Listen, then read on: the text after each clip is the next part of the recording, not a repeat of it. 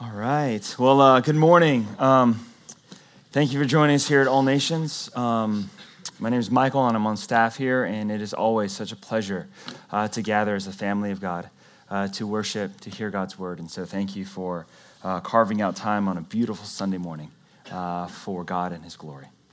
Well, we are continuing in our series through the book of Genesis today, and we're going to look at the infamous, kind of notorious story where Jacob steals uh, his older brother's blessing from a blind and dying father uh, by the name of Isaac. Uh, and so it's, it's, it's infamous, it's difficult. The entire story runs from verse 1 to 45, uh, but I once read 40 verses before a sermon, and afterwards I promised never to do that again. And so today we, have kind of chopped it up. Uh, we're going to read uh, 21 verses together. And so if you have your Bibles, please turn to Genesis chapter 27 we'll be looking at 18 to 38. Genesis chapter 27, 18 to 38.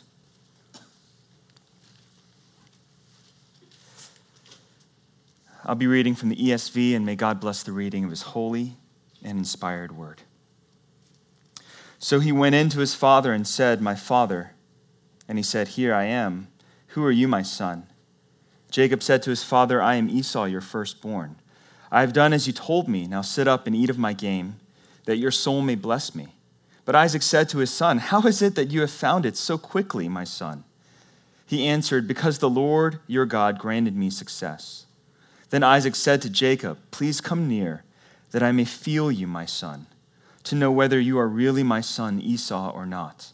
So Jacob went near to Isaac his father, who felt him and said, The voice is Jacob's voice but the hands are the hands of Esau.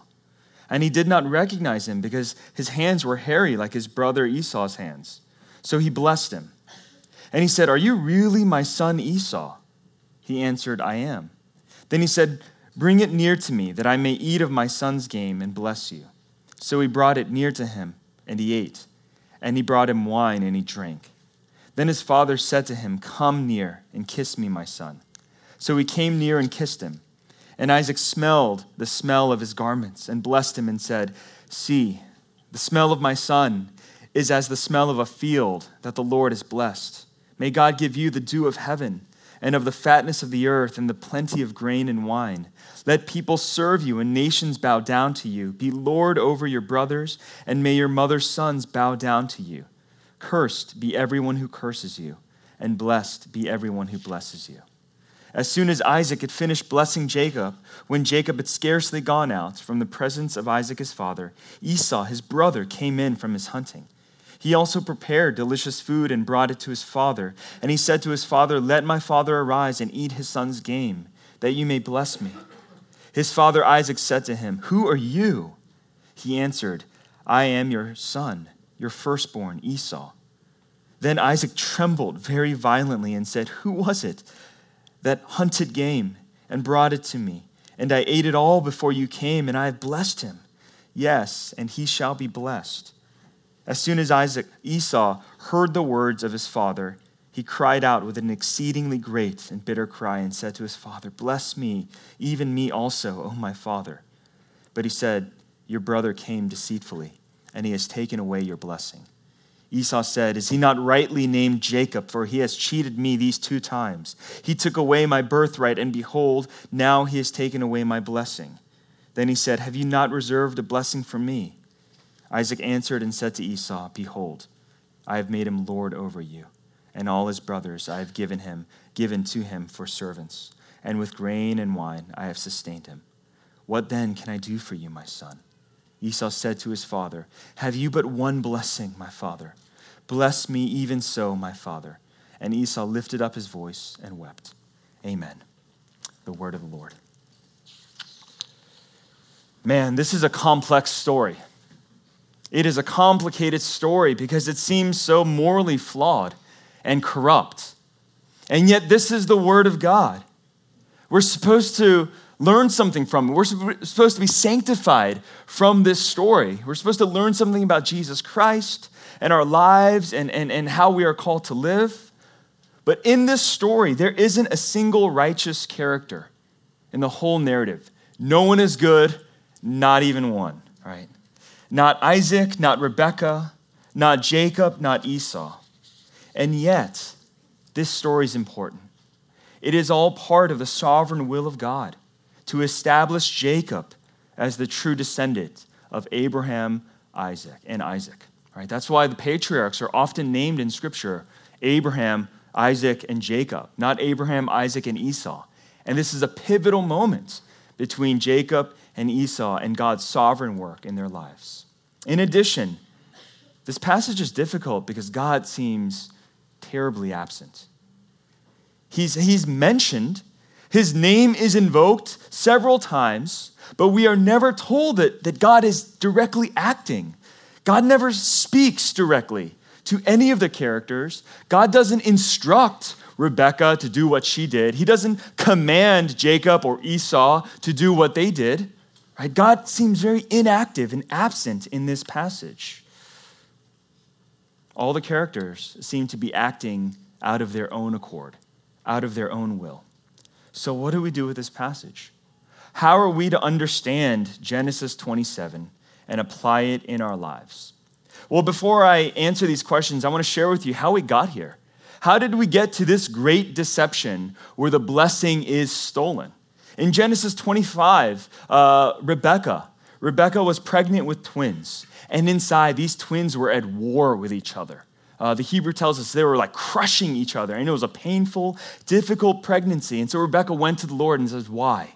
Why me? Why is this pregnancy so difficult? It took us 20 years to get pregnant, and now why is this happening? And God tells her, You know, there are two nations within you. You have twins, there are two brothers within you, and yet one will be stronger than the other, and the older will serve the younger. Right? And that was a prophecy, that was an oracle that God gave Rebekah and God gave to Isaac, parents of these twins. And so when the twins came out, Esau came out first, hairy and red. And Jacob came out seconds later, holding, latching on to his heel, grabbing his heel, and coming out as the second born. And that's why Jacob's name is literally means heel grabber. Heel grabber. Well, their story continues. And the story tells us that Isaac loved Esau. Isaac the father loved Esau the firstborn because Esau was a great hunter. And he loved the game. He loved the food that Esau would prepare for his father. And on the other side, Rebekah. Rebekah loved Jacob. So even from the early days, there was partiality. Both parents were guilty of favoritism. The father loved Esau, the mother loved Jacob. And one day, when Jacob was cooking stew, Esau returned from a full day of hunting and he was exhausted and he was famished and he was starving. And so Esau went to his brother and he asked for some stew. He said, Can I have some stew? I am dying of hunger. And Jacob said, Sure, you can. Just give me your birthright. You can have this red stew Give me your birthright. Give me the inheritance, right, of our father's household. Hardly a reasonable request. The inheritance of the firstborn son is double that of the second son, right? Who would trade that in for a bowl of stew? That is so ridiculous, right? It's so offensive, none of us would even ask. And yet Jacob asks. And Esau says, What good is a birthright to me? I'm about to die and he trades down. He trades his inheritance, his birthright, for a bowl of, of stew. And thus, the scriptures tell us Esau despised his birthright. And this was the beginning of God's prophecy becoming true.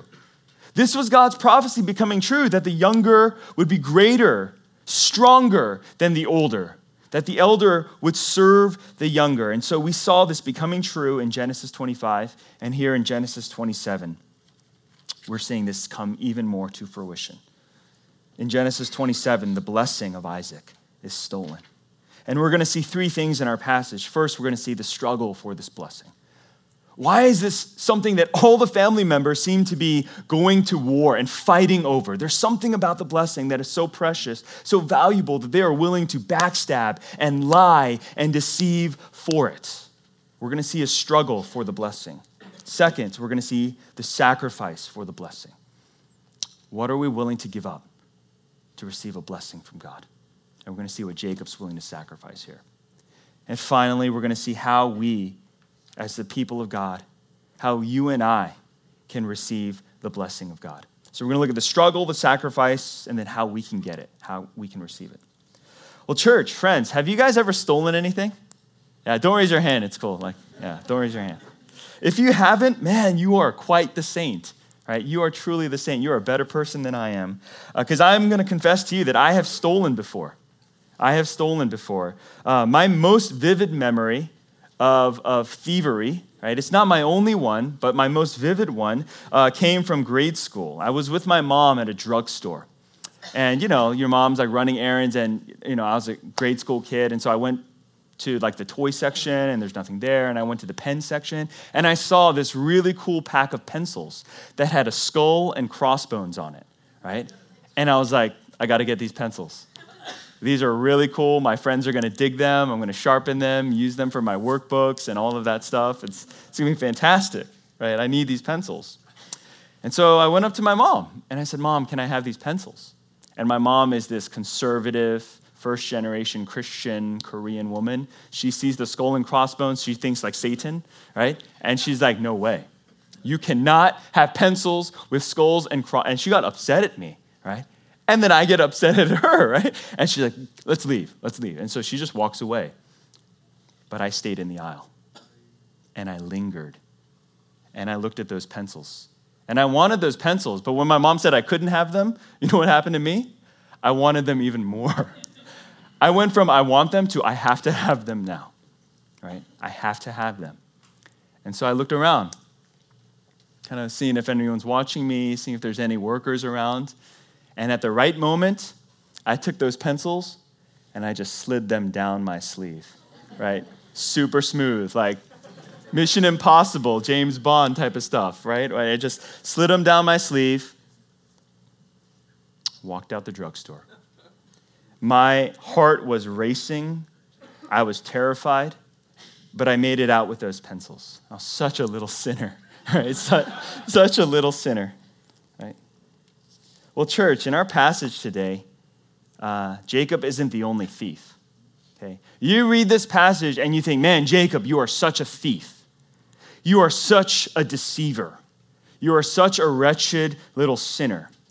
But in reality, everyone here is guilty of trying to steal something. They are all thieving. They are all trying to steal in our story. Everyone is fearing loss. They're afraid that, that their loved one, that their dreams, their goals, their desires, their ambitions are not going to be met. They're afraid of losing. And so they're willing to steal in order to get what they want. This family is one of the most dysfunctional in all of Scripture. In fact, you read these 45 verses, there isn't a moment where all four of them are together. Did you know that? There's no moment where they're like, oh, let's all have a meal together, let's hold hands and pray, let's, let's check in with each other. There is none of that, okay? In fact, they're always just scheming and they're always in conflict and they're always angry and there's something going on. So we see in the beginning, you know, Isaac and Esau, they got a plan. And then Rebecca is not like part of the conversation, she's eavesdropping, right? And she's like, oh my gosh, my husband. Oh, right? And then after that, Rebecca goes to Isaac and say, hey, we got a plan. Yeah. Mommy and her, her beloved, beautiful son, we got a plan, right? And then and there's all of these little divided, divided moments, right? It's so dysfunctional. There's no love, there's no unity in this family. And so, what I want to do is uh, take a moment and look at each of the four main characters and see how they are striving to steal this blessing how they're operating out of selfishness, how they're, how they're operating out of their own accord to try and steal this blessing, steal what they desire. So let's begin with Isaac. Now, we don't know if Isaac and Rebekah were ever aware of the great soup debacle. Okay? We don't know if they ever found out that Esau sold his birthright for a bowl of soup. I'm sure that if you were Esau, you probably didn't like tell, tell that to a lot of people because you're so ashamed, you're so embarrassed for that bad transaction. Right, so we don't know if Isaac and Rebekah knew that, but we do know that Isaac and Rebekah were well aware of the prophecy that God gave them that the older would serve the younger. That within Rebekah, there are two nations at war with each other. Within Rebekah, there is one that will be stronger than the other. Isaac knew this. You know what happened? That prophecy didn't sit well with him. He didn't say, Oh, thus says the Lord, I'm going to, I'm going to follow and trust in him. No. Isaac, he loved Esau. He loved that red, hunting, gaming firstborn. He favored him, and Isaac desperately wanted to bless Esau as his heir. And at the beginning of Genesis 27, it tells us that when Isaac became old and when he was blind and he was nearing death, what Isaac did was he summoned Esau to come. He said, Come, come, my son. Go hunt some game, prepare a delicious meal for me, that I may eat it and that I may bless you. Right? This was Isaac's plan. I gotta, lo- I gotta bless you, Esau. I love you. I know you're not the chosen one, but, but I have to try. Growing up, when I read this, I didn't think that there was a big deal. I was like, okay, you know, the father wants to bless the first son, right? I said, what's the big deal? I'm the first son. Like my dad wants to bless me, we're good. We want to have some separate time. He wants to give me a little extra allowance. Amen to that, right? So I didn't think that there was anything troublesome and problematic when I first heard this. When Isaac's like, hey, go, go hunt something down, prepare a meal, I want to bless you. Right? But the more I thought about this, the more I read this, the more I studied this, I saw there's a real problem here. It's not just that, that Isaac loves Esau, it's that Isaac is rebelling against God. Isaac knows Jacob is the chosen one. God himself has declared it, but Isaac won't accept it. He's rebelling. He's not just physically blind, his love for Esau and his selfish ambition has blinded him spiritually. He's blinded him to the will of God. And in his own way, he's trying to steal a blessing that belongs to Jacob and give it to his son Esau.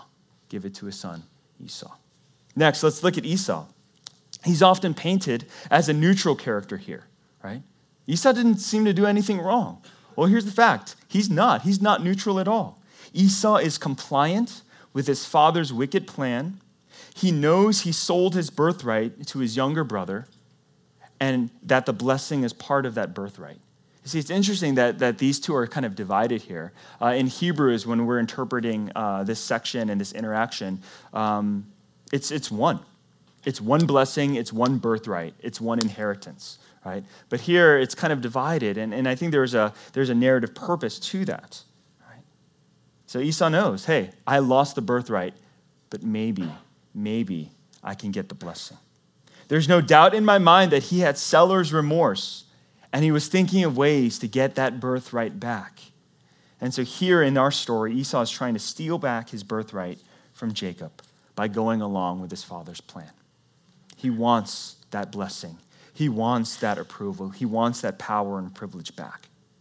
But Rebecca, Rebecca overhears her husband's plan and she intervenes with a scheme of her own. And so, as soon as Esau goes off, and these are the preceding verses to uh, 18, we jumped in on 18, right? Uh, but as soon as Esau leaves to go hunt, Rebecca's like, Jacob, come.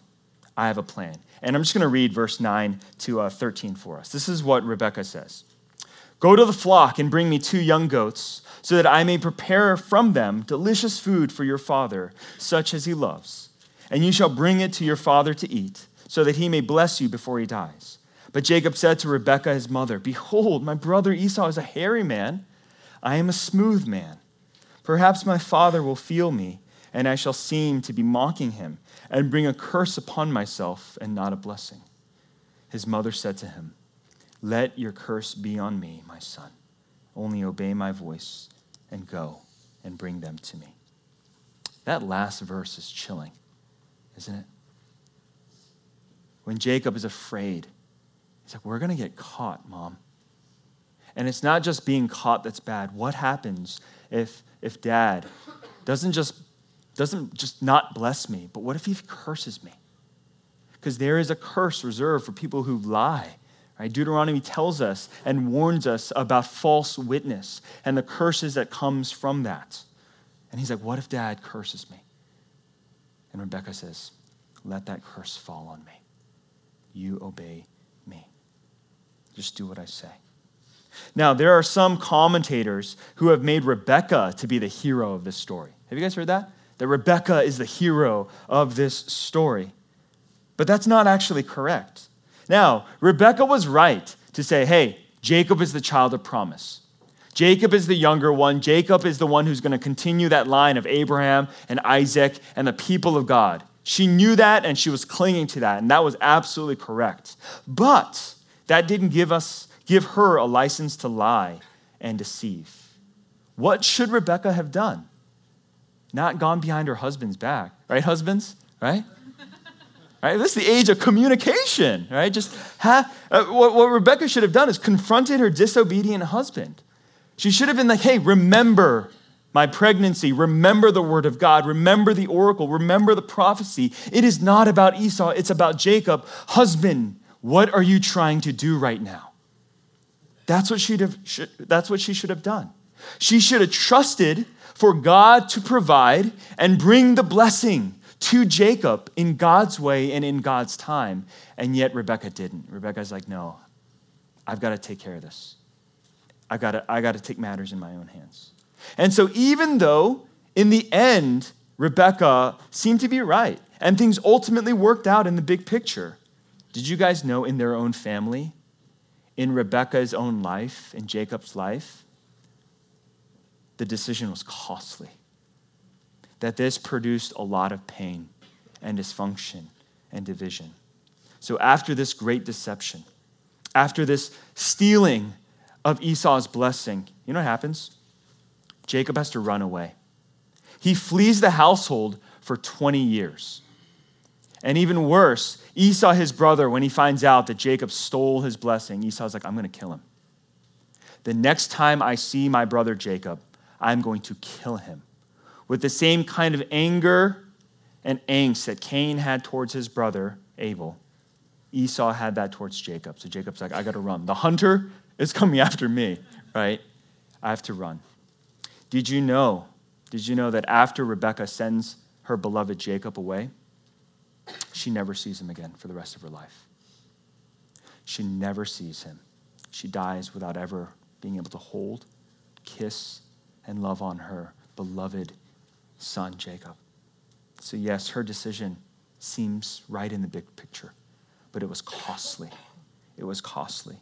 And that should warn us from just thinking that, hey, the ends justify the means. No, they don't. This is not what this story is about. It's not about do whatever it takes to glorify God, the ends justify the means, because no, God is not telling us it's okay to lie and deceive and to steal. Right? That's not the life that God wants us to live. Now, what's going on? Uh, there's, there's Jacob, sorry. There's finally, there's Jacob. We're going to talk about him in the second point. Uh, but he does come off as the worst in the whole story. He deceives his father. He even takes the Lord's name in vain in order to get, to get away with his lie. Right? To cover his tracks even more, he's like, The Lord your God provided the quick hunt for me. Right? That is bold, right, guys? That is bold. He took the Lord's name in vain in, in about the, the worst way possible, and um, all of that to steal his brother's blessing. So, what's the deal about this blessing? Why, are, why is this family losing their minds, right? They're shredding and tearing this family apart for this blessing. What is the big point? Why is there so much conflict? Because for you and I, we don't think of blessing as something so precious, right? If someone sneezes, what do you say? God bless you, right? No big deal, right? You find $20 in your pocket, you're like, hashtag blessed, right? blessed right? You're driving home from work on like the 210 and there's no traffic. You're like, oh my, hashtag blessed, right? So we throw that word blessing around so casually that it, it really doesn't make sense for us to be like, dude, this blessing tore this family apart, right? For us, blessing has been reduced to a warm wish and some good fortune. But in Isaac's day, the blessing meant so much more they knew that in the blessing of Isaac was the blessing of Abraham. Okay. In the blessing of Isaac was the blessing of God and all of his covenant promises to Abraham. That God would be your God and that you would be his people, that you would become a great nation, that you would receive a land, a land flowing with milk and honey, that all of the nations would be blessed through you. And so, no, this was not just warm emotions and good fortune and positivity. No, this is the covenant promise that God made to Abraham that that is going to flow from Isaac's lips when he blesses one of these sons. And we hear it in Isaac's words. When Isaac blesses Jacob, he prays that he would receive prosperity in the field, right? Prosperity among the nations, prosperity and glory in the family, that all of his brothers would become his servants to him. And finally, there's that great blessing that whoever blesses him will be blessed, and whoever curses him would be cursed. Right? That echoes of God's Abraham, uh, blessing to Abraham and his promise and his covenant to Abraham. So they knew that that was on the line. That's why this blessing was so precious. That's why this blessing was so powerful, because the Abrahamic covenant was within the blessing of Isaac. Now, I, I, said that there's a kind of divorce that we have, or disconnect that we have with this idea of like blessing and it being so important. But um, I actually think that if you just reflect a little bit, you'll find that we actually do know the power of words. We actually do experience the weight of words and how much it shapes your identity. Because these words shaped Jacob's identity, and it shaped Esau's identity. When Esau got cursed and Jacob got blessed, that changed their trajectory for the rest of their lives. Okay? Think about your own experiences. Think about your wounds, your hurts, your discouragements. Yes, there are times when physically we do experience wounds. Maybe someone gives us a push. Maybe a sibling punched us in the face. Maybe we had some kind of altercation with a neighbor. But those are far and few between, aren't they? The majority of our wounds, our emotional baggage, they come from words. They come from this idea of blessing and cursing. They come from your parents favoring your other sibling over you. You experiencing the neglect of your father or your mother right? The verbal abuse of your older sibling who's always berating you and cutting you down and talking down to you, right? We've experienced all of those things, and they've been destructive in our emotional health, destructive in our identity. And so don't tell me that, hey, sticks and stones may break my bones, but words can never hurt me, right? That's like the worst lie we tell our kids, and we sing it, right, as a nursery rhyme. When in reality, you and I, we've been so devastated by hurtful words, but at the same time, we've been so encouraged by loving words, words that build up, words when someone does tell you, I love you and thank you, and, and you're gifted and you're special and you're beautiful, right? The, the, those words, those promises, man, they shape our identity as well. And so we know we know in our life and in our experience the power of blessing, the pain of cursing. Maybe not to the extent of Jacob and Esau. And yet, if we search our hearts and investigate our own experience, we do know, yes, the words of a beloved father who affirms you and believes in you. That means so much. Or the words of an abusive father who tells you you're no good and you're never going to be good enough. That is so destructive as well. In our passage, we see Jacob go to great lengths to receive this blessing, this positive, powerful blessing from his father Isaac. We're told how the blessing is stolen, and it is not an easy endeavor. Isaac, though he is blind, he is not easily convinced. And Jacob has to pass kind of five tests to receive this blessing. Five questions, five tests. And so the first, Isaac asks, Who are you, my son? Jacob responds, I am Esau, your first son. And then he asked, How is it you found the, the game so quickly? That doesn't make sense. Like, like these hunts, these deer, they're not just like, not like, you know, they're not easy to catch. And, and then after that, you have to prepare it. And then here, Jacob commits that great blasphemy. He says, Because the Lord your God granted me success. Liar, right? Third test, third question. Then Isaac asked to feel Jacob because he, he's like, I hear the voice of Jacob, but you're saying you're Esau. Let me at least feel your skin. Because I know that Esau's the hairy one and Jacob's the smooth one. But, but, Rebecca's like, hey, let's take some young goat skins, put them on the back of your neck, put them on your hands and your forearms, so that when your blind father touches you, he'll think that you're Esau. That's how hairy Esau was. Hairy as a goat, right? Well, he passed that test. He's like, oh, you are hairy, like my son Esau even though he still sounds like Jacob. And so he's still not fully convinced. So, fourth test, fourth question, he said, Are you really my son? Jacob simply says, I am. he says, Okay, then, then bring the food. Bring what you prepared. And so Jacob brought the food before him, and he says, mm, this, is, this is right.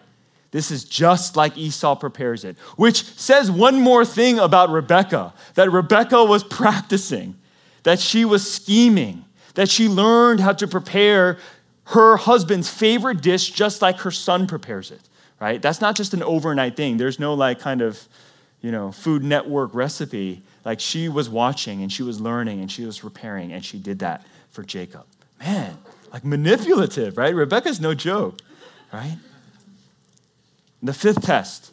Finally, Isaac asked Jacob to come near and kiss him and what Rebecca had Jacob do. Not just put on the skins, but Rebecca said, Hey, here are Esau's best clothes.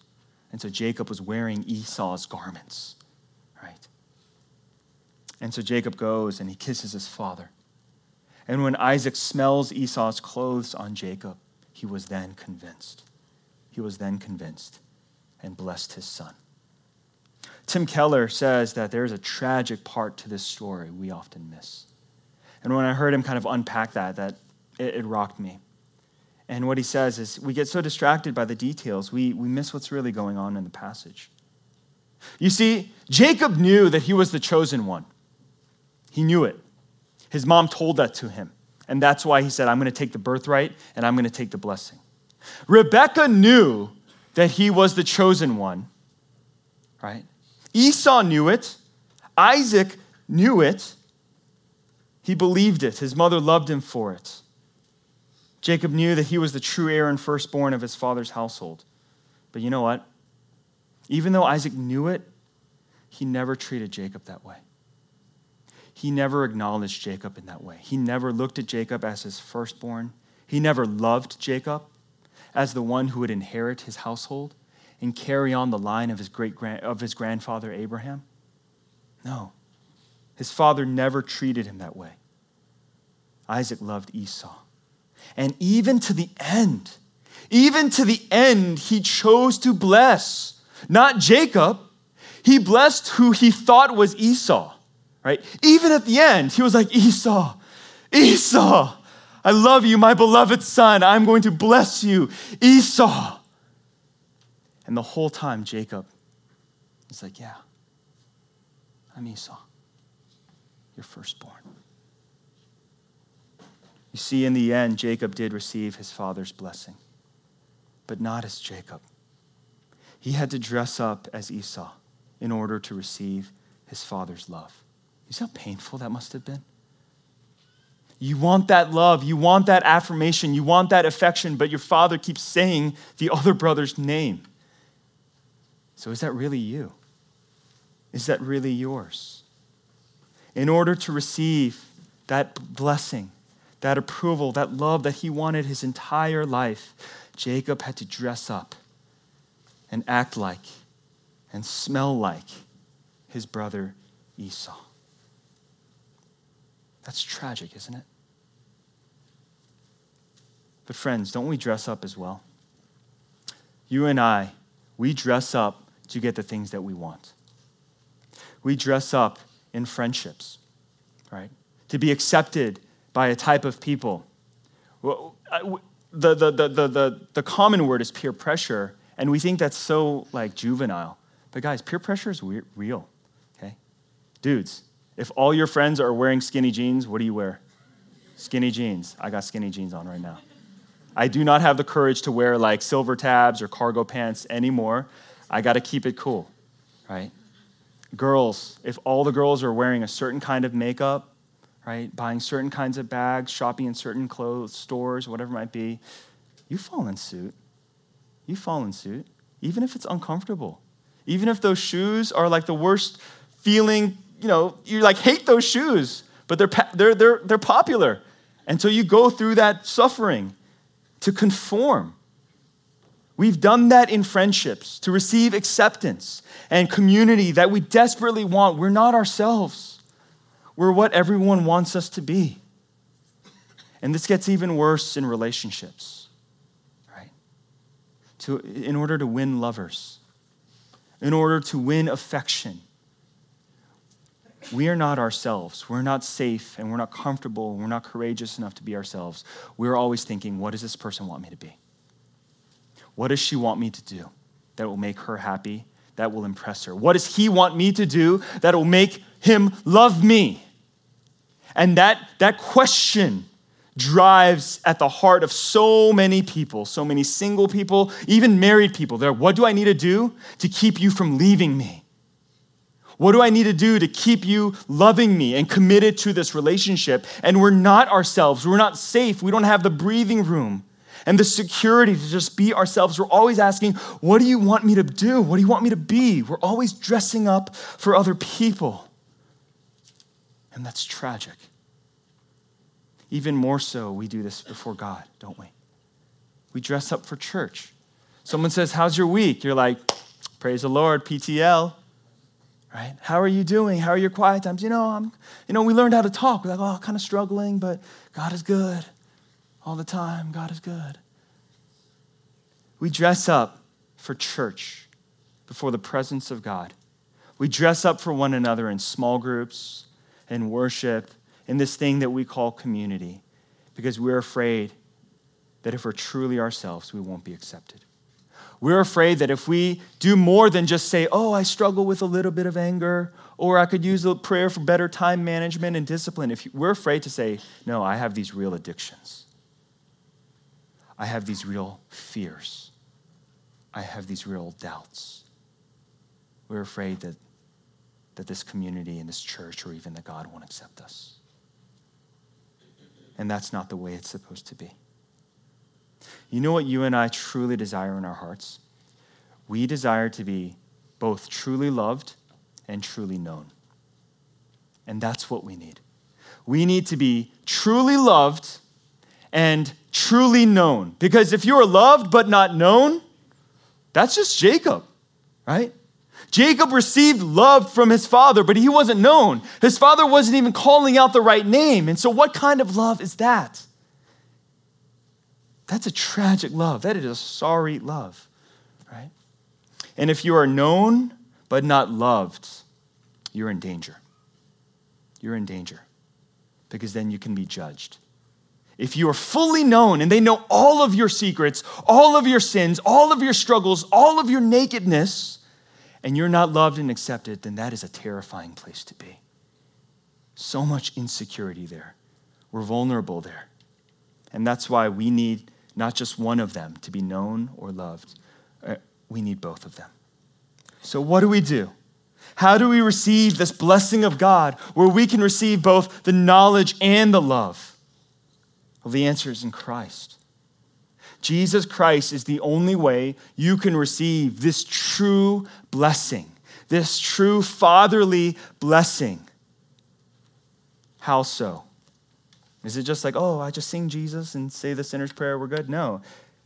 The way this happens, the way this works, is because Jesus Christ dressed up as us in order to secure the blessing of God for us. Right? And I hope you guys make that connection. You see, Jacob had to dress up to receive his father's blessing. Jesus had to dress up to offer you and I the Father's blessing. So Jesus took on human flesh he became fully man. He left that perfect throne room of God where there was absolute joy, power, glory, and fellowship between the Father, Son, and the Holy Spirit. He left that divine, holy, sacred place and he came down on earth and he dressed up as us so that you and I can receive the blessing of God. But in order for Jesus to do this fully, he didn't just secure the blessing, he had to endure the curse. And so Jesus experienced deception far greater than that of Esau.